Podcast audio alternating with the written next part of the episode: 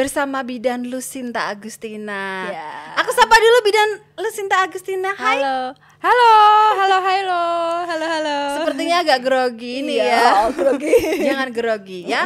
Aku manggilnya apa ya? Mbak Sinta Mbak aja, aja ya. lah ya, biar kelihatan muda ya moms Iya. ya. Mbak Arini, Mbak Sinta. Mbak Sinta. Kita akan eh, membahas mengenai identifikasi tanda-tanda biang keringat pada bayi. Ah, ini kan mengenai biang keringat ya. mm. Sebenarnya biang keringat itu apa sih gitu? Oke, biang keringat ya Mbak ya. Biang keringat atau biasanya orang awam menyebutnya keringat buntet ya kan Mbak ya. Biasanya kalau Keringat orang buntet. Jawa, orang Solo menyebutnya keringat buntet ya seperti itu.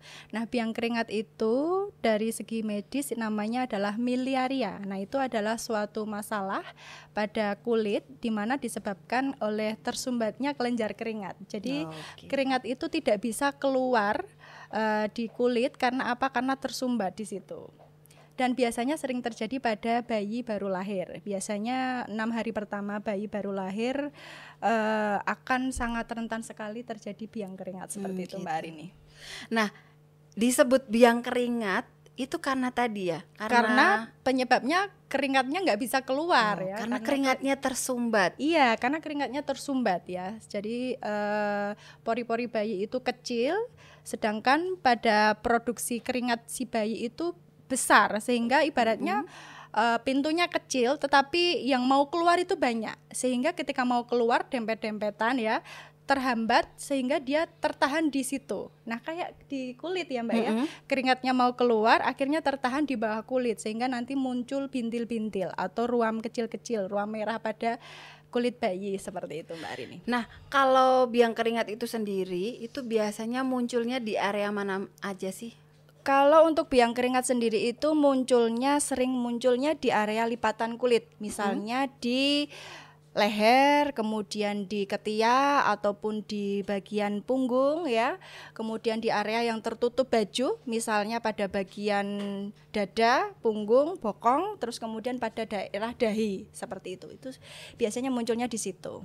Penyebabnya yang paling eh, besar itu karena apa? Penyebab biang keringat sebenarnya yang paling besar utamanya karena cuaca ya, karena lingkungan. Jadi ketika lingkungannya panas, otomatis produksi keringatnya juga akan banyak Mbak Arini.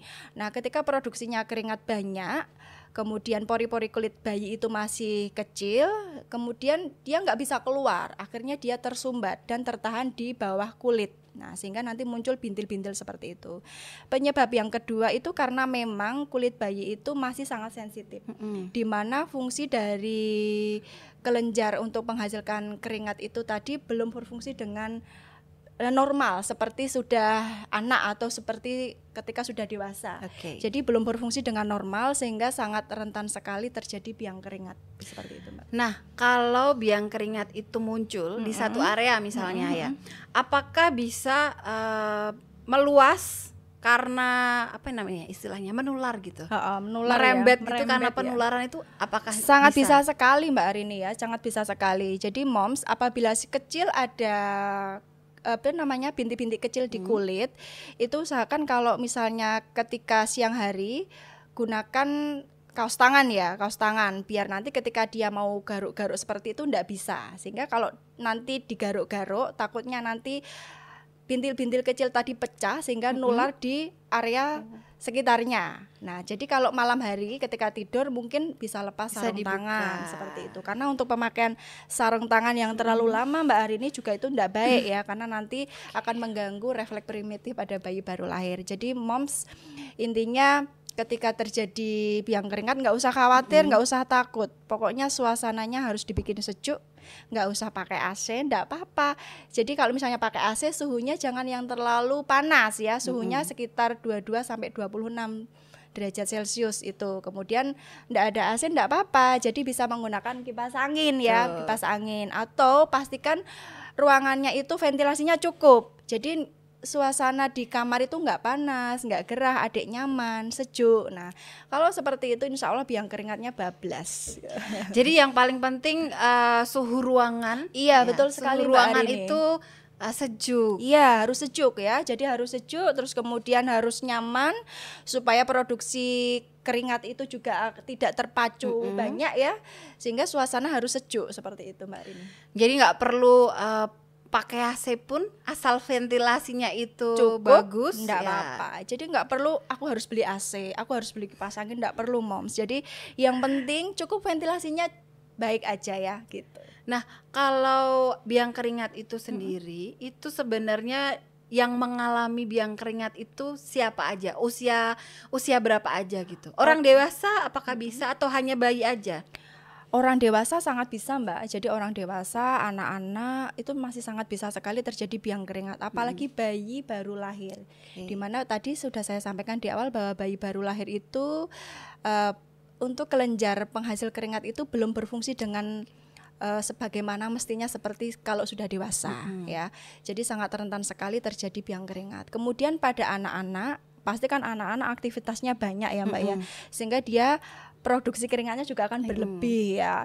Kemudian eh, didukung lagi kita di Indonesia kan di cuaca Tropis. tropis, ya Iya. Mbak ya. Jadi panas sekali sehingga itu sangat memicu akan terjadinya biang keringat. Begitu pula untuk dewasa sama juga. Ketika dewasa banyak melakukan aktivitas, suhu ruangannya panas, otomatis kita pasti akan menghasilkan keringat yang berlebih di mana itu nanti akan memicu eh, terjadinya biang keringat seperti itu. Nah, kalau untuk bayi biasanya di usia berapa mulai muncul biang keringat itu? Eh, untuk bayi itu dari bayi baru lahir ceprot itu bisa keluar mbak. Bisa keluar? Iya, jadi ketika baby newborn 0 hari kemudian dimasukkan di dalam inkubator ya misalnya atau dikasih pemanas seperti itu otomatis dia akan memproduksi keringat lebih kan mbak Oke. ya, panas kan suhunya nah dia akan akan besar kemungkinan terjadi biang keringat. Jadi mulai dari 0 hari pun bisa. Jadi biasanya terjadi di enam hari pertama sampai di enam bulan enam bulan pertama. Itu biasanya sering terjadi biang keringat. Kalau sudah di atas enam bulan sudah jarang. Karena bayi di apa namanya sistem integumen ataupun produksi kelenjar keringatnya sudah berfungsi dengan normal seperti itu. Sudah beradaptasi dengan yes, sudah beradaptasi luar. dengan lingkungan luar. Betul sekali Mbak Nah, Arin. kalau ini eh, Mbak Sinta, Mm-mm. ada yang namanya ruam sama biang keringat, Mm-mm, ruam alergi gitu. Ruam. Ada nggak perbedaan antara ruam alergi dan juga biang keringat? Oh, ada. Jadi kebanyakan Iya. kebanyakan moms eh untuk ruam biang keringat itu dikatakan juga ruam alergi atau sebaliknya ruam alergi dikatakan ruam beri- biang keringat. Nah, setelah mengikuti live ini harapan kita ya, mom sudah bisa membedakan ini ruam karena biang keringat dan ini ruam karena alergi. Jadi sebenarnya eh, gejalanya sama, gejalanya sama, muncul bintil-bintil merah, kemudian nyerit, kemudian terkadang terasa gatal, itu sama. Tapi ada perbedaan yang bisa kita bedakan. Yang pertama adalah kalau ruam karena alergi itu tidak dipengaruhi cuaca. Jadi entah itu cuacanya panas, dingin, hujan ya atau apa pun nggak akan nggak masa nggak nggak menjadi pengaruh ya. Dia akan terjadi seperti itu. Tetapi kalau ruam karena biang keringat itu hanya dipengaruhi karena cuaca. Jadi kalau misalnya cuacanya panas, biang keringat itu akan muncul seperti itu. Dan ada penyertanya, Mbak. Jadi kalau misalnya ruam karena alergi itu biasanya ada penyakit penyertanya. Misalnya alergi makanan biasanya dilanjutkan dengan atau ada penyertanya diare atau Oke. mungkin muntah-muntah seperti itu. Kemudan Sesak kalau nafas gitu. sesak nafas kalau misalnya alergi debu seperti itu Oke. mbak jadi memang kalau a- biang keringat nggak ada penyertanya. Jadi memang murni itu karena biang keringat yang namanya biang ya biangnya keringat ya berarti penyebabnya karena keringat. Tetapi kalau ruam alergi itu eh, memang karena ada alergen ya pengaruh dari luar misalnya makanan debu atau apa pun seperti itu. Jadi eh, selain eh, ruam-ruam perintilan di kulitnya, dia juga merasakan yang namanya mungkin sesak, sesak nafas, mungkin diare iya, gitu ya kalau betul. alergi. Nggih, kalau betul sekali mbak alergi. Arini ya seperti itu Nah kalau biang keringat sendiri itu macamnya eh, ada banyak nggak atau hanya satu aja? Oke, untuk biang keringat atau dalam istilah medisnya itu miliaria Miliaria. atau miliariasis, miliariasis atau miliaria ya. Miliaria itu dibagi menjadi tiga moms. Jadi ada yang ringan, kemudian ada yang sedang, ada yang berat. Nah, yang ringan itu yang seperti apa? Yang ringan itu biasanya muncul bintil-bintil kecil ya, muncul bintil-bintil kecil terus kemudian ada sedikit kemerahan dan itu biasanya uh, dedek bayi nggak begitu rewel ya dengan adanya itu. Kemudian yang kedua namanya miliaria tadi yang pertama kristalina ya, yang kedua namanya miliaria rubra ya, rubra. miliaria rubra. Nah, itu yang sedang. Itu biasanya bintil-bintilnya sudah agak menonjol dan itu berisi cairan mm -hmm. dan juga berwarna kemerahan, terkadang itu membuat gatel. Jadi ibaratnya kalau yang pertama tadi itu baru menyerangnya di kulit bagian atas mm -hmm. yang superficial. Kalau yang di rubra ini sudah agak dalam di bawahnya lagi. Kemudian yang ketiga itu yang berat, namanya miliaria profunda. Profunda. Iya, profunda ini sudah berat. Jadi di situ sudah include ada abses atau nanah. Okay. Ya, jadi kayak jerawat yang ada nanahnya itu, Mbak, okay. hari ini. Nah, terus kemudian ada kemerahan, gatal dan biasanya agak sedikit basah. Mm -hmm. Nah, kalau yang sudah terjadi profunda itu berarti kemungkinan besar sudah terjadi infeksi, Mbak. Nah, itu harus segera dibawa ke tenaga kesehatan okay. atau ke dokter, dokter seperti itu. Dari tiga itu mm -hmm. uh, ada treatment tersendiri enggak? Iya, ada Mbak. Jadi untuk yang ringan biasanya kita mm-hmm. tidak usah pakai apa pun nanti akan sembuh dengan sendirinya karena biang keringat ini biasanya kalau cuacanya sudah sejuk, tempatnya sudah nyaman ya lingkungannya bagus, kemudian pakaiannya nggak terlalu tebal, insya Allah itu nanti akan hempas sendiri, hilang sendiri ya yang ringan. Kemudian yang kedua, yang kedua itu yang agak dalam rubra, hmm. yang biasanya terjadi merah-merah, merah-merah okay. dan ag agak gatal dan agak ada ke, ada kayak ada air gitu. melentingnya okay. iya mbak dan biasanya dedek bayi kalau di rubra ini dia sudah rewel mbak. Rewel, rewel. setiap malam Pastinya rewel. gatel gitu ya oh, pengen isik-isik oh. gitu. kayak kita ini mbak. Biasanya kalau gatel kan kita pengen isik-isik isik-isik gitu, ya mbak gitu. ya. Bayi juga sama ya. Jadi kalau untuk yang rubra biasanya bisa diberikan dengan uh, kalau sesuai dengan evidence base ya, ada penelitian itu mengatakan bahwa mandi dengan air rebusan secang itu bisa bisa juga untuk mengatasi biang keringat yang rubra. Ya, atau bisa juga dengan diberikan kompres dingin kompres ya dingin. kompres dingin. Atau bisa juga dengan diberikan lotion ya. Lotionnya tentunya yang aman yang memang uh, apa namanya sesuai dengan kulit bayi seperti itu. Jadi sebenarnya kalau misalkan uh, biang keringat itu tidak apa-apa ya. Diberikan apa namanya lotion diberikan uh, apa namanya moisturizer ke kulit bayi? Boleh. Jadi untuk penggunaan lotion atau moisturizer atau biasanya dengan krim iritasi mm -hmm. ya Mbak ya, itu boleh diaplikasikan di kulit asal ketika kita sebelum mengaplikasikan itu dipastikan keadaan kulitnya kering ya. Jadi okay. misalnya habis mandi dipastikan benar-benar kering. Ditap-tap dulu Pake dengan handuk. handuk bersih uh -uh. ya, kering. Kemudian jadi ketika mengaplikasikan juga sedikit saja, nggak usah tebal-tebal karena nanti kalau terlalu tebal justru nanti menjadi sarangnya kuman. Okay. Jadi lotion, moisturizer tadi boleh digunakan, diaplikasikan untuk biang keringat yang tahapnya masih yang ringan. Ya, ringan atau maksimal di yang rubra seperti itu. Jadi cukup dioleskan sedikit, dipastikan kering tadi, dioleskan sedikit, kemudian baru nanti uh, dipakai sesuai kebutuhan. Jadi enggak sepanjang waktu okay. menggunakan ya moms ya. Jadi digunakan ketika setelah mandi saja seperti itu. Tuh, jadi harus diperhatikan mm -mm. pemakaiannya. Iya, harus ya. diperhatikan ya? pemakaiannya, benar sekali. Kondisi harus kering kulitnya, mm -hmm. harus bersih, harus bersih. Pastikan bersih dan bersih kering. Ya? Bersih iya. dan kering. Iya, betul sekali. Baru dioleskan secara tipis-tipis. Secara tipis-tipis nggak gitu. usah ngemblok-ngemblok begitu. Oh. Itu tadi untuk penggunaan lotion, lotion. ataupun uh, apa namanya moisturizer, moisturizer krim gitu atau ya. krim anti iritasi. Ngomong-ngomong soal uh, apa namanya biang keringat itu harus apa aja sih pen, mm -hmm. penanganannya, penata laksanaannya gitu. Kira-kira yeah. yang dilakukan harus seperti apa? Jadi kalau misalnya si kecil sudah terjadi ini sudah mm -hmm. ya. Kalau si kecil sudah terjadi biang keringat, moms itu tidak perlu khawatir ya, tidak mm -hmm. perlu khawatir, nggak perlu bingung, nggak perlu uh, terus kayak frustasi seperti itu jangan. Pokoknya tenang saja, semua itu mas, pasti ada solusinya.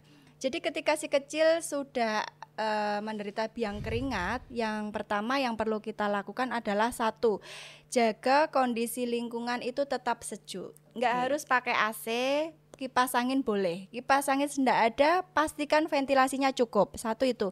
Yang kedua, gunakan pakaian yang tidak terlalu tebal. Gunakan pakaian yang menyerap keringat, Mbak, ya, yang Oke. berbahan katun ya, seperti itu. Kemudian yang lembut nggak usah terlalu tebal, tipis saja. Yang ketiga, sekarang kan cuacanya baru apa namanya kadang hujan, kadang Eh, panas, kadang hujan, ya. panas, nggak tentu ya, Mm-mm. dingin seperti Lembab. Saya ya Mbak ya. enggak, enggak. Hangat kok Oh, banyak. hangat ya. ya, jadi karena cuacanya nggak tentu ya Mbak Arini ya. Kadang Jadi- bikin lembab Iya, hawanya. Ya benar sekali. Ketika keadaan seperti itu harus be- dedek bayi misalnya keringat berlebih bisa langsung ganti baju, Oke. ganti baju yang tipis-tipis. Kemudian selanjutnya mandi tetap ya dua kali Oke. sehari. Jangan malah takut dimandikan. Oh, Kadang ada yang bilang begini, anak saya beruntusan biang keringat nggak usah tak mandikan lah nanti takutnya malah menyebar ke mana-mana. Nah itu yang salah moms. Jadi ketika terjadi biang keringat atau beruntusan mandi tetap dua kali Mandi sehari. wajib. Iya wajib karena itu adalah kebutuhan personal hygiene Oke. ya untuk mencegah infeksi. Nah ketika mandi dua kali sehari itu yang perlu diperhatikan adalah ketika mandi itu gunakan air yang tidak panas. Jadi ketika airnya panas, Ya, ya. produksi keringatnya itu akan banyak, akan berlebih sehingga nanti justru akan memperparah kondisi biang keringatnya. Jadi kondisi eh, airnya itu harus eh, hangat-hangat suam kuku atau dengan suhu 30 sampai 33 derajat Celcius lah, Mbak, Gitu. atau mungkin yang dingin seperti itu. Kayak Dingin nggak gitu. apa-apa bayi pak mandi pakai air dingin. Eh kalau baby bar- ba- baby newborn ya jangan ya pakainya tetap air hangat. Hmm. Air Tapi kalau suam-suam misalnya kuku. sudah enam bulan ke atas lah boleh lah pakai air dingin. Yang penting kita bisa tahu ya, oh ada ini, ini air dingin, ini cuacanya seperti ini, agak gerah, mungkin bisa menggunakan air dingin sehingga biar tidak meningkatkan produksi produksi keringatnya. Tetapi kalau cuacanya eh, apa namanya enggak yang panas ya, ya pakai air yang biasa bisa enggak apa-apa seperti itu. Jadi boleh ya eh, pakai air dingin asalkan disesuaikan dengan usianya. Iya, Usia boleh. 6 bulan sudah boleh, boleh pakai air dingin. Iya, sudah boleh. Jadi takutnya nanti kalau bayi baru lahir dimandikan pakai air dingin jadinya Hipo, hipotermi. iya. Iya, hipotermi kedinginan gitu. Tapi eh, adaptasi sedikit demi sedikit, la- berlatih pakai air dingin itu nggak masalah Enggak ya. masalah, enggak apa-apa. Yang penting ketika setelah mandi langsung dikeringkan, Oke. jangan nunggu dimandikan satu Ketiteren. lebih. Nanti kedinginan ya. Nah, Apa, kalau ketiteren ya? kalau orang Jawa tuh bilangnya ketiteran, Moms. Ketiteren ya. Jadi drodok gitu ya. Drodok ngewel ya, Mbak. iya. Jadi kalau ma- biang posisi eh, anak kita biang keringat, bayi kita biang keringat diperbolehkan mandi. Boleh, harus mandi dua kali sehari karena itu kebutuhan personal hygiene ya moms ya. Ingat, sabun yang dipakai juga ju- sabun yang memang khusus untuk baby ya. Kalau misalnya kulit bayi sensitif ya gunakan sabun yang hipoalergik yang memang untuk yang kulit sensitif. Untuk kulit sensitif. Yang penting sabun untuk bayi aja, jangan menggunakan sabun kecantikan, pemutih dan lain-lain itu enggak boleh. Itu nanti akan meningkatkan kulitnya menjadi Lebih tambah sensitif. parah ya. Oke. Biang keringatnya tambah parah. Nah kalau mandi tadi ngomong masih soal mandi nih ya. Kalau masih kalau mandi eh, boleh nggak sih lebih dari tiga dua kali sehari? Boleh enggak apa-apa. Boleh mandi lebih dari dua kali sehari sekiranya cuacanya panas ya, sekiranya cuacanya panas itu misalnya eh, dedek bayi keringatnya banyak selain kan kalau keringatnya banyak harus ditap-tap dulu moms. Ditap-tap dulu keringatnya dibersihkan dengan menggunakan handuk yang sudah dibasahi pakai air air hangat tadi kemudian baru dikeringkan. Jadi biar keringatnya nggak mengendap di kulit. Nanti kan jadinya penyakit ya menyebabkan biang keringat jadi kalau misalnya sekiranya produksi keringatnya berlebih, moms bisa memandikan lebih dari dua kali sehari. Yang penting tadi setelah dimandikan dikeringkan, pastikan kering ya, pastikan kering. Kemudian setelah mandi ndak usah kasih apa-apa ya. Cukup bisa dengan lotion ya. Lotion dari dodol itu kan ada juga ya, Mbak. Ada ya. Oh, kandungannya oh. dari bahan alami. Mm-mm, betul sekali. Ada shea butter, sunflower oil, almond oil dan juga vitamin Iya, E. benar sekali. Langsung ya. Iya. Nih, jadi kandungan dari eh, Doodle Baby Lotion ini Mbak Sinta dan Iya. juga Moms ya. Empat kandungan dari Doodle Baby Lotion ini dari formula natural aktif. Dia anti-inflamasi. jadi Iya, mungkin bisa jadi salah satu anti peradangan Iya, biang benar keringat itu sekali. sendiri Iya, ya. nggih, nggih. Oke. Apalagi saya kan juga pernah memakai ya lotion ini ya. Jadi setelah saya aplikasikan ke anak saya tiga hari itu langsung kering. Oh. Kenapa? Karena ini lotionnya ini nggak begitu pekat ya, jadi tipis ya. Jadi cukup diulaskan tipis saja Super dan mild. cair. Ya super mild benar sekali. Jadi nggak mild. terlalu pekat. Jadi memang aman sekali untuk didik bayi gitu moms. cepat meresap dan juga cepat merata di Iya, kulit bayi. cepat meresap dan cepat merata di kulit bayi karena saya udah membuktikan sendiri. Sama aku juga sudah pakai Doodle Baby Lotion untuk Iya. anak aku. Nah, tadi ya, eh, kalau misalkan pakai bedak itu boleh nggak? Ah, nah ini yang masih banyak dilakukan moms di luar sana ya. Jadi penggunaan bedak itu berdasarkan evidence base atau penelitian ilmiah itu tidak direkomendasikan Oh, karena saya sampai saat ini belum menemukan anjuran bahwa pengaruh pemakaian bedak bisa mengatasi biang keringat itu belum pernah menemukan.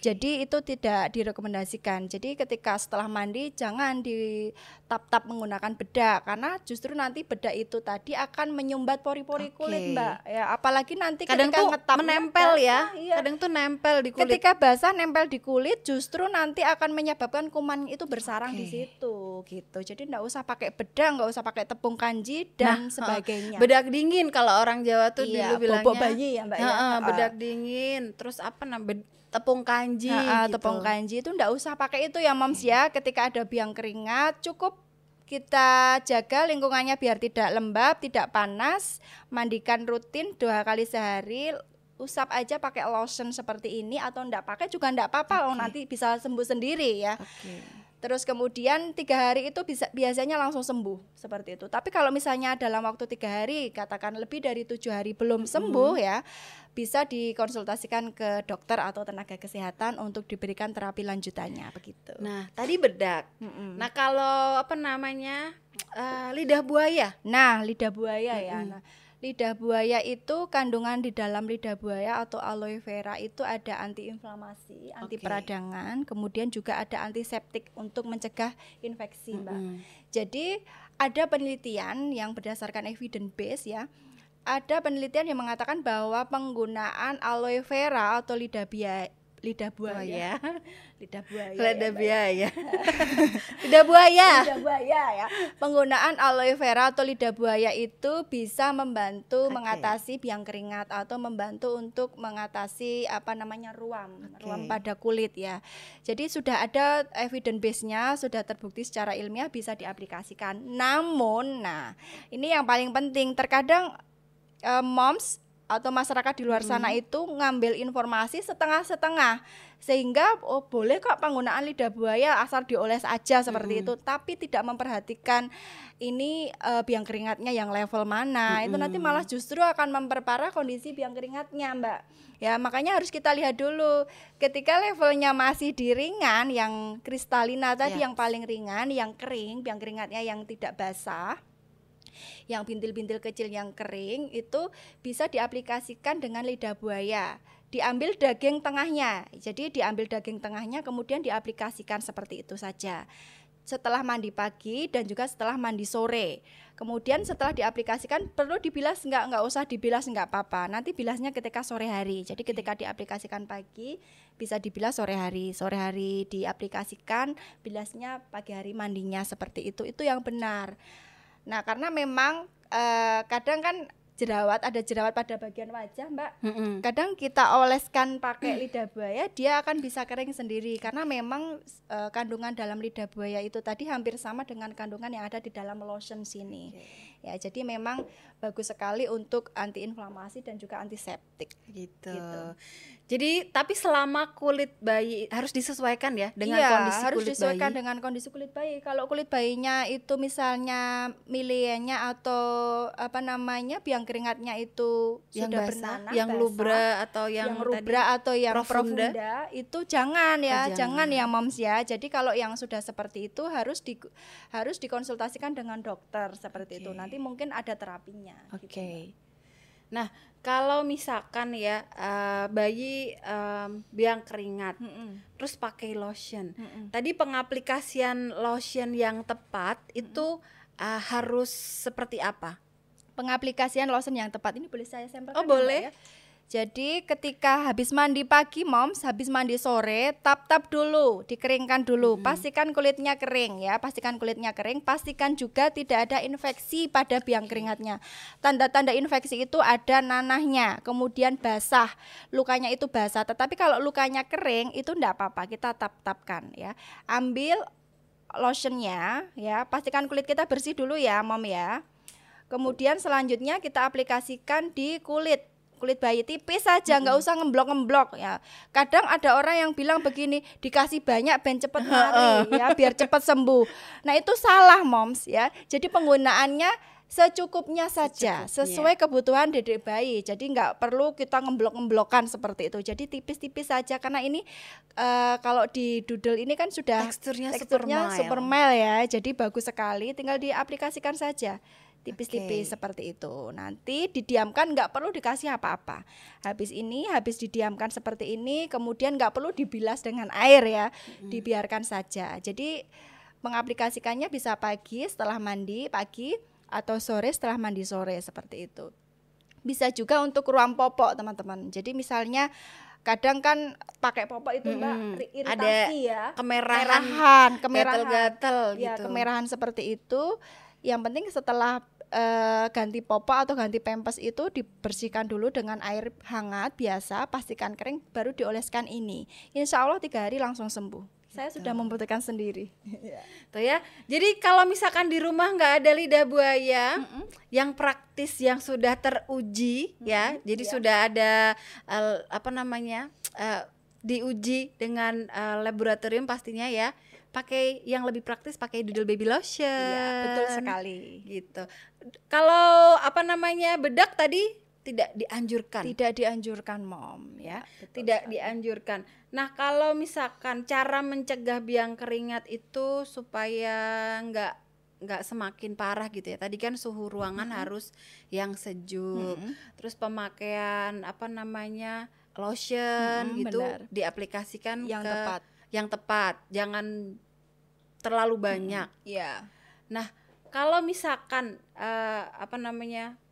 pakaian Mm-mm. itu bisa jadi salah satu residu deterjen yang nempel di pakaian Mm-mm. itu bisa juga jadi salah satu penyebab biang keringat gak sih sebenarnya Bisa, karena pewangi ya, pewangi atau kemudian deterjen seperti itu kan mengandung bahan kimia ya Mbak ya.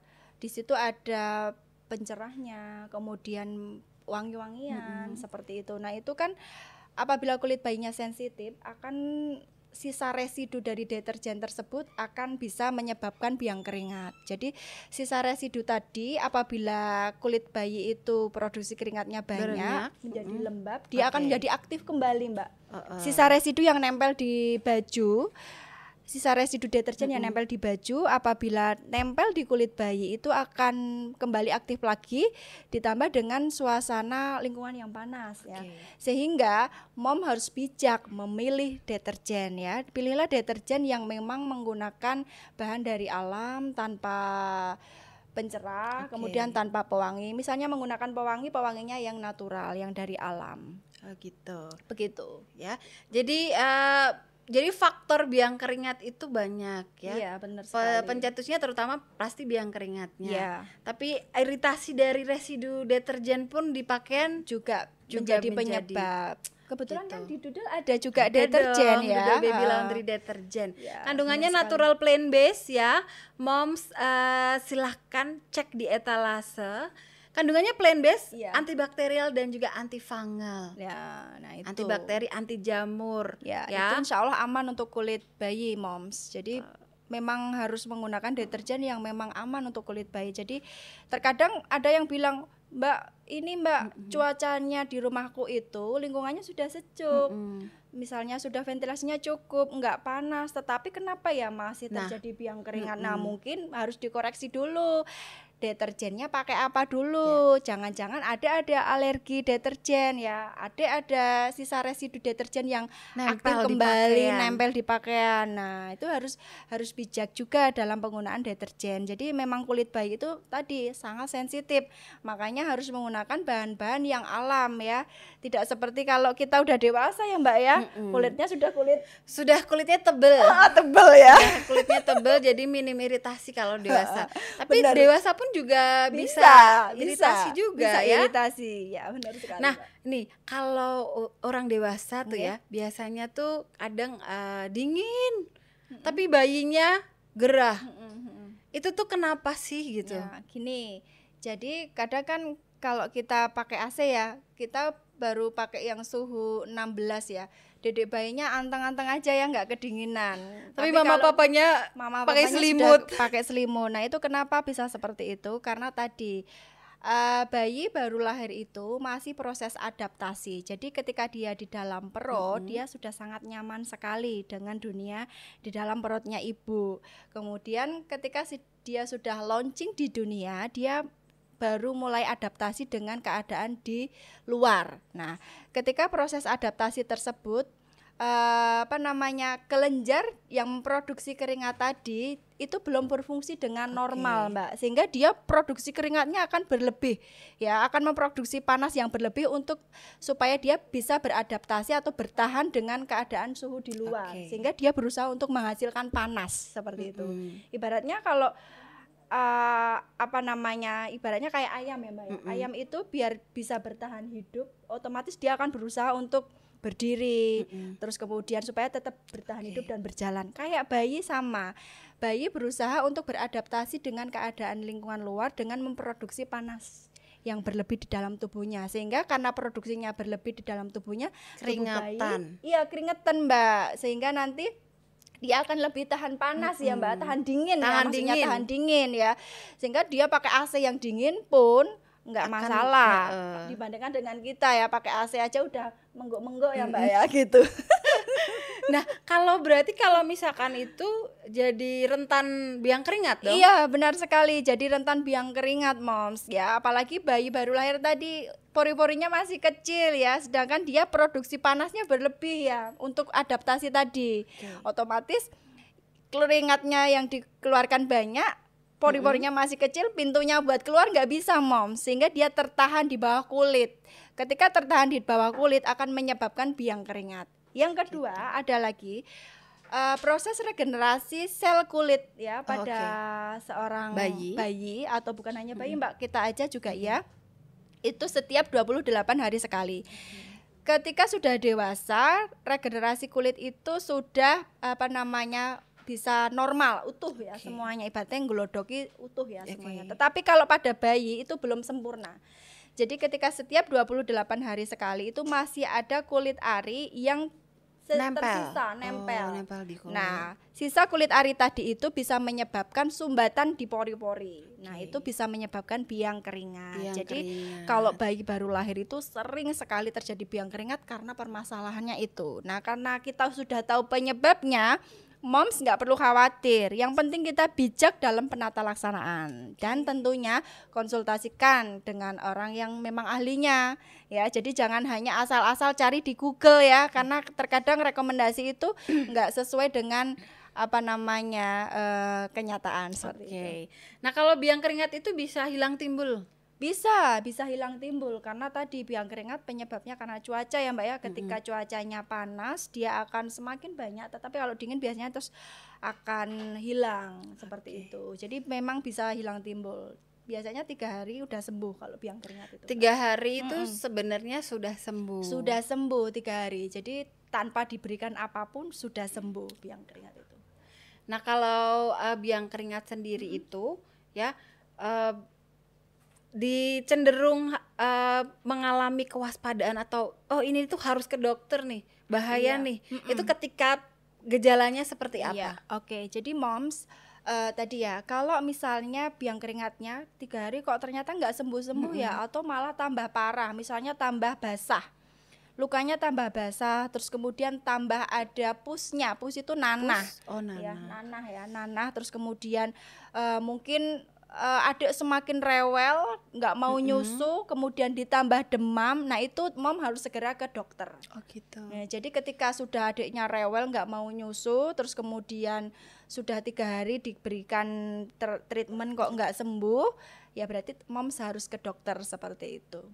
Itu berarti tetap harus di anu terus ya, dipantau terus ya. Iya, kelihatannya ini sepele moms, tapi ini apa namanya sering terjadi pada bayi. Makanya kita nggak boleh menyepelekan biang keringat ini, karena kalau kita tidak bijak dalam melakukan penanganan, Perawatan. ya perawatan, nanti justru akan memperparah kondisi biang keringat sehingga nanti malah akan lebih lama penyembuhannya Mbak Arini gitu. Baik.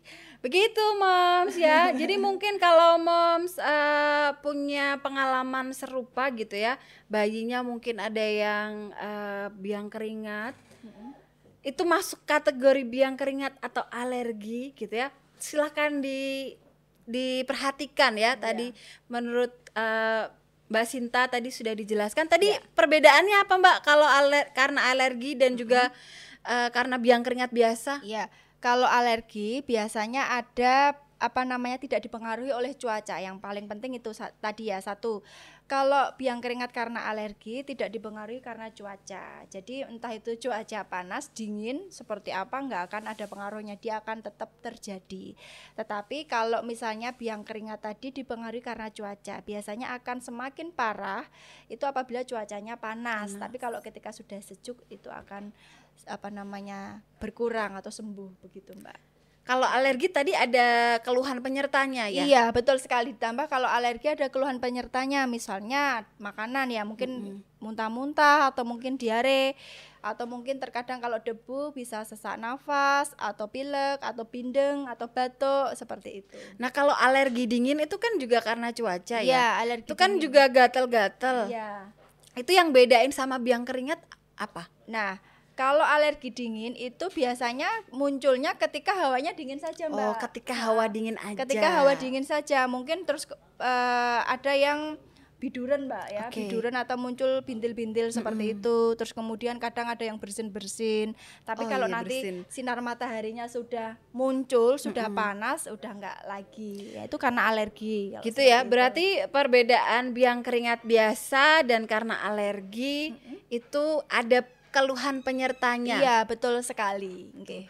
Entah bersin-bersin, batuk, iya Diare, muntah, muntah, Nggih, gitu. Jadi mom harus waspadai kalau Mm-mm. misalkan muncul itu, berarti itu kategori alergi. Iya, betul sekali, kalau tanda-tanda umum biang keringat itu tanda-tanda umum tanda-tanda gejalanya ya, ya. gejalanya. Gejala biang keringat satu tadi ya muncul ruam bintil-bintil kecil pada kulit ya, kadang berisi cairan, terus kemudian kalau lebih parah berisi nanah. Kemudian yang kedua kemerahan ya, kemerahan biasanya. Terus kemudian yang ketiga eh, biasanya nyeri. nyeri. Terus kemudian gatal karena memang Oke. eh, iringannya seperti itu gatal. Kemudian setelah gatal nanti biasanya dedek bayi itu kan nggak mungkin ya bayi bisa ngomong mama gatel lah malah menakutkan mbak kalau bayi baru lahir ngomong mama gatel ya. Iya. Jadi Tapi dia paling memperlihatkannya dengan, dengan gestur. gestur ya mbak ya nangis nangis rewel nggak mau nyusu nah itu biasanya seperti itu nah itu Oke. tanda-tanda adik bayi ada biang keringat seperti itu mom Nah, kalau misalkan seperti itu berarti tanda biang keringat, dicurigai tanda biang keringat. iya benar sekali Nggih. Tuh. Jadi mom harus bedakan ya eh, gejala-gejala biang keringat dan juga gejala alergi itu mom harus paham. Ada Ari Fajar. Anak saya kalau bobok malam keluar keringat eh, banyak banget. Apakah itu wajar? Kalau memang di malam hari keluar keringat banyak itu eh, ya itu bisa memicu biang keringat ya. Makanya kalau ketika malam hari keluar keringat banyak apalagi masih bayi baru lahir itu memang eh, proses adaptasi yang saya sampaikan tadi. Kalau keadaan seperti itu mom harus segera tap-tap itu keringatnya dibersihkan atau mungkin semuanya harus dibuka ya kalau udah ada AC bisa dibuka semuanya biar lingkungannya sejuk biar nggak keringat berlebih takutnya nanti kalau itu dibiarkan terus menerus justru akan menimbulkan parah. Memicu munculnya biang keringat bunda Gitu. gitu. Jadi tapi wajar kan kalau malam hari berkeringat? apa-apa, Nggak nggak apa-apa. Yang penting kita harus tahu ya kalau udah keringat berlebih harus diapakan, ditap-tap Iya. dulu, dibersihkan, dikeringkan gitu. Ada manusia milenium. Bu Bidan, untuk misal bayi banyak keringat tidak dimandikan tapi hanya diseka aja itu boleh nggak? Nah, gini ya. Diseka bayi keringat berlebih cuma diseka saja. Itu boleh nggak? Sebenarnya kalau dibilang boleh itu eh, lihat sikua- Lihat situasi situasi. adiknya nggih, Mbak Oke. nggih. Jadi kalau misalnya adiknya demam, adiknya demam menggigil, dia keringat berlebih ya biasanya ya. Cukup diseka saja enggak apa-apa karena takutnya nanti kalau dimandikan justru akan menyebabkan memperparah dari kondisi demamnya. Tetapi kalau misalnya apa namanya adiknya enggak demam, hanya keringat berlebih saja, menurut saya dimandikan saja lebih baik Oke. karena itu tadi ketika hanya diseka tadi kotorannya kan enggak enggak Nggak enggak keangkat. keangkat ya mom ya. Cuma kita menyeka saja seperti ini kan kita nggak tahu itu eh, hilang atau tidak. Tapi kalau kita mandi kan otomatis mandi dengan air mengalir kotoran itu akan hempas ya. Hempas. apalagi di sabun ya. Sabun tadi itu kan ada antiseptiknya ya mbak ya. Sehingga bisa untuk mencegah terjadinya infeksi. Jadi memang mandi itu penting. Itu adalah kebutuhan dasar untuk personal hygiene. Jadi kalau saran saya kalau keringat berlebih itu lebih baik dimandikan ketimbang diseka gitu. Gitu. Ya. Nah, dari ide Korea, penggunaan lotion, penggunaan telon ya, saat biang keringat itu apakah diperbolehkan? Nah, penggunaan lotion atau minyak telon pada biang keringat itu diperbolehkan asal tadi lihat kondisi biang keringatnya. Kalau biang keringatnya yang masih ringan, yang kering ke bintil-bintil kecil itu enggak apa-apa diusapkan. Kemudian tapi telonnya ingat mom, telonnya yang memang telon yang untuk kulit eh, Sensitif. sensitif ya. Jadi tidak sembarangan ya. Terkadang kan ada yang bilang eh, ini telonnya aman untuk kulit tapi ternyata dipakai bikin alergi. Nah, itu jangan diteruskan. Tetapi kalau memang itu telonnya khusus untuk yang apa namanya kulit sensitif kayak dudel itu kan aman ya. Itu bisa diaplikasikan enggak apa-apa ya, diaplikasikan secukupnya saja. Pokoknya kalau berlebihan itu enggak baik. Ya diusapkan secukupnya saja. Lukanya kering enggak eh, bintil-bintilnya kering enggak masalah, tapi kalau basah jangan ya. Oke. Gitu. Jadi harus diperhatikan eh, kondisinya kulit dulu ya. iya, kondisi biang keringatnya itu tahap yang mana sih? Yang ringankah, yang sedangkah atau Oke. yang berat seperti itu? Nanti malah memperparah ya Parah. takutnya kalau Nggih. misalkan eh, basah Iya. ditimpa. Tapi perlu nggak sih touch patch touch patch gitu pada touch patch tes patch dulu, tes alergen Iya, perlu. pada suatu produk gitu ke perlu. kulit bayi. Ya, caranya begini ya. Eh ini apa namanya? buat moms ya tips buat moms takutnya kan kan kita nggak tahu ya bagaimana sih ini alergi atau enggak sih pakai minyak Sensitif ini enggak sensitif pakai atau itu. enggak misalnya eh, boleh minta minyak dudulnya ya misalnya ini ya ini kita coba tes alergi ya caranya begini mom ambil sedikit apa namanya lotion atau apa pun yang akan diteskan taruh di bawah telinganya adik ya taruh Oke. diusapkan di bawah telinganya adik Set.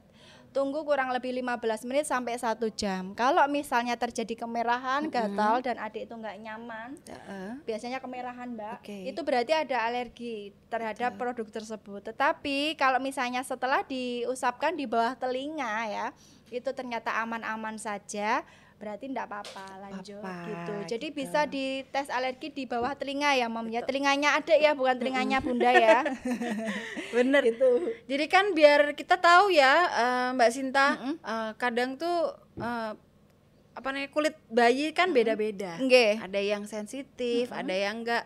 Ada yang kulit sensitif pun eh, mungkin kandungan tertentu aman, kandungan Iya. tertentu enggak gitu ya. Nggih. Jadi penting banget untuk lakukan tes patch ya. Mm-mm, benar Atau tes sekali. alergi. tes alergi itu penting sekali apalagi moms kalau misalnya mau pijat bayi ya Tuh, tuh. Kalau mau pijat bayi itu harus dicek dulu anakku aman nggak ya Ma- menggunakan minyak pijatnya. Jadi untuk tahu aman dan tidaknya tadi usapkan minyak lotionnya tadi atau minyak pijatnya tadi di bawah telinganya adik. Kalau nggak ada kemerahan, nggak bengkak, nggak iritasi, ditunggu sampai 15 sampai satu jam, nggak apa-apa bisa dilanjutkan. Tetapi kalau ada jangan dipakai, mending bawa minyak sendiri. Misalnya dari dudel ini. Tuh ya. Doodle eksklusif telon oil. Yes, ya, itu kan memang cocok untuk kulit sensitif. Ya. Untuk bayi baru lahir juga bisa, kulit sensitif juga bisa. Benar sekali. Ya. Untuk di Edelweiss eh, pi- minyak pijatnya pakai apa? Kita pakai doodle. ya. Untuk yang pijat di klinik Edelweiss Iya. daerah Klaten bisa eh, merasakan pijat Iya. menggunakan Doodle. Doodle eksklusif telan oil ya, moms. Ini ada yang bilang lagi Mom Rosdiana Dewi, tradisi di Makassar ya, kalau anak kena biang keringat disuruh pakai bedak dingin. Mm-mm. Bedak yang dikasih air. Aduh. Nah, apakah aman? Nah itu nggak boleh ya mom ya mom siapa namanya mbak? Mom Rosdiana Dewi. Mom Rosdiana Dewi dari Makassar. Halo Mbak Makassar. Rosdiana ya. Jadi ketika ada biang keringat, kemudian bedak tadi dicampur dengan air dingin terus diaplikasikan di kulit itu jangan ya. Jadi nanti kalau terjadi kalau seperti itu eh, diaplikasikan di kulit itu akan menyumbat pori-pori kulit. Justru nanti akan menjadi sarang atau kuman eh, penyakit seperti itu. Oke. Jadi jangan. Mending nggak usah dikasih apa-apa ketimbang dikasih bedak dikasih air ya gitu. Gitu. Iya. Begitu ya, moms. Eh, jadi moms tuh harus eh, penting banget mengetahui tanda-tanda biang keringat pada bayi. Gejalanya Iya. itu kayak apa? Oke. Terus perbedaannya sama alergi itu eh, apa? Gitu harus diperhatikan. Iya. Terus juga menanganinya ya, penata laksanaannya harus, yang tepat. tepat. Ya, harus tepat. Ya kalau masih bingung tanyakan sama orang yang tepat. Jadi jangan hanya sebatas googling saja ya. Jangan sebatas kata orang dulu kata Oh, orang oh, dulu. benar benar benar benar. Karena kan eh, ilmu tuh kan berkembang ya. Nggih, benar sekali ya. Jadi eh, banyak-banyak eh, cari tahu mengenai eh, biang keringat ini harus diapain. Yang paling penting tadi ya suhu ruangan ya Iya, Bu Bidan. Suhu ruangannya itu harus jangan terlalu panas ya, Mam ya. Jadi harus sejuk ya. Paling tidak ventilasinya cukup. Sekiranya adik kepanasan berarti ini masih panas toh. Berarti Oke. nanti tinggal ditambah lagi ventilasinya. Atau kalau misalnya panas tambahkan dengan kipas angin. Kalau ada Penggunaan kipas angin boleh untuk bayi? Boleh enggak apa-apa asal tidak langsung kepapar pada bayinya gitu ya. Aman. Yang penting suasana apa suhu ruangannya tetap Sejuk. sejuk. Mm-mm, ya sejuk. itu penting banget moms penting banget ya mengidentifikasi tanda-tanda biang keringat pada bayi jangan lupa kalau misalkan tadi kata Mbak Sinta bilang kalau misalkan itu apa biang keringatnya parah Mm-mm. segera konsul Ya, ke segera yang ke dokter kulit ya. dokter ya dokter spesialis anak juga pasti Boleh enggak apa-apa, yang penting ke dokter ya. Jadi jangan hanya sebatas eh, apa namanya kita bertanya dengan orang yang tidak tepat ya. Jadi kalau misalnya sudah parah langsung saja konsultasikan ke dokter. Oke. Untuk recovery cepat kok. Nanti biasanya kalau sudah eh, terjadi biang keringat itu tiga hari sampai tujuh hari lah maksimal itu sudah sembuh dan kulitnya udah pulih lagi. Nah, recovery biang keringat itu sendiri tiga hari sudah sembuh. Iya. Kalau lebih dari itu, Kalau lebih dari itu 3 sampai 7 hari Mbak biasanya untuk benar-benar total ya. em, Udah eh, halusnya Iya, gitu ya. Biasanya seperti itu udah total tetapi tadi hilang timbul biang Hilang keringat tadi timbul. apabila sudah sembuh tapi ternyata Suhunya cuacanya panas ya kemudian ada apa namanya bukan hanya suhu ya mungkin deterjen tadi Oke. ditambah lagi bajunya terlalu tebal ya itu juga akan menyebabkan biang keringat jadi Oke. makanya biar tidak hilang timbul tadi pastikan kondisinya yang bagus seperti yang saya sampaikan tadi Nah, kalau eh, pakai lotion sebagai perawatan preventif gitu ya, itu bisa meminimalisir biang keringat nggak? Bisa. Jadi penggunaan lotion itu bisa untuk memina- meminimalisir biang keringat. Jadi peng- yang penting pengaplikasiannya yang tidak terlalu tebal ya moms ya. Sebelum diaplikasikan pastikan kulitnya sudah bersih, dikeringkan dulu, baru nanti ditap-tap tipis saja. Disesuai disesuaikan dengan kebutuhan. Jadi tidak Oke. sepanjang hari menggunakan lotion ya. Jadi misalnya pagi hari, kemudian sore hari seperti itu saja. Gitu. Oke. Sebenarnya biang keringat itu sendiri eh, apa namanya wajar terjadi ya di semua Wajar. umur bayi gitu. wajar sekali terjadi di semua umur bayi itu wajar sekali terjadi dan kebanyakan kasusnya itu di Edelweiss itu banyak mbak jadi misalnya ketika bayi baru lahir konsultasi mbak kenapa ini kulit adik kan beruntusan ya Mm-mm. biasanya mereka nyebutnya biang keringat atau Beruntusan. beruntusan kenapa kok seperti ini? Lalu apa yang harus saya lakukan? Saya yang penting saya menenangkan si momsnya tadi. Tetap tenang, nggak perlu khawatir karena itu hal yang biasanya lumrah terjadi pada bayi. Namun karena itu hal yang lumrah, kita nggak perlu mengesampingkan. Harus kita perhatikan betul ya. Jadi jangan sampai nanti hal yang lumrah tadi kita biarkan saja, kita nggak tahu penyelesaiannya, nanti justru akan memperparah. Jadi ketika ada seperti itu, silahkan yang penting eh, tadi kondisi lingkungannya harus bagus, gunakan pakaian yang tipis, ketika keringat berlebih langsung ganti baju, kemudian gunakan eh, produk-produk yang memang al- alami yang yang memang apa namanya khusus untuk dedek bayi ya. Jadi jangan menggunakan produk-produk yang uh, tidak direkomendasikan seperti Oke. itu ya seperti dari doodle ini kan semuanya memang sudah diuji ya sudah teruji oh. semuanya jadi bisa diaplikasikan langsung kepada bayi ya dari minyak telon kemudian lotion dan deterjennya Jadi yang paling penting adalah perawatan yang tepat oleh moms Benar kepada sekali. bayinya. ya benar sekali perawatan yang Gitu. tepat itu kuncinya ya Begitu moms, terima kasih Mbak Sinta Iya, sudah sama-sama hadir Mbak di live Arini. kita. Nggih, sama-sama. Semoga kapan-kapan kita bisa bertemu lagi ya. Oh, boleh, bisa boleh. bahas yang topik lebih yang lain. lain.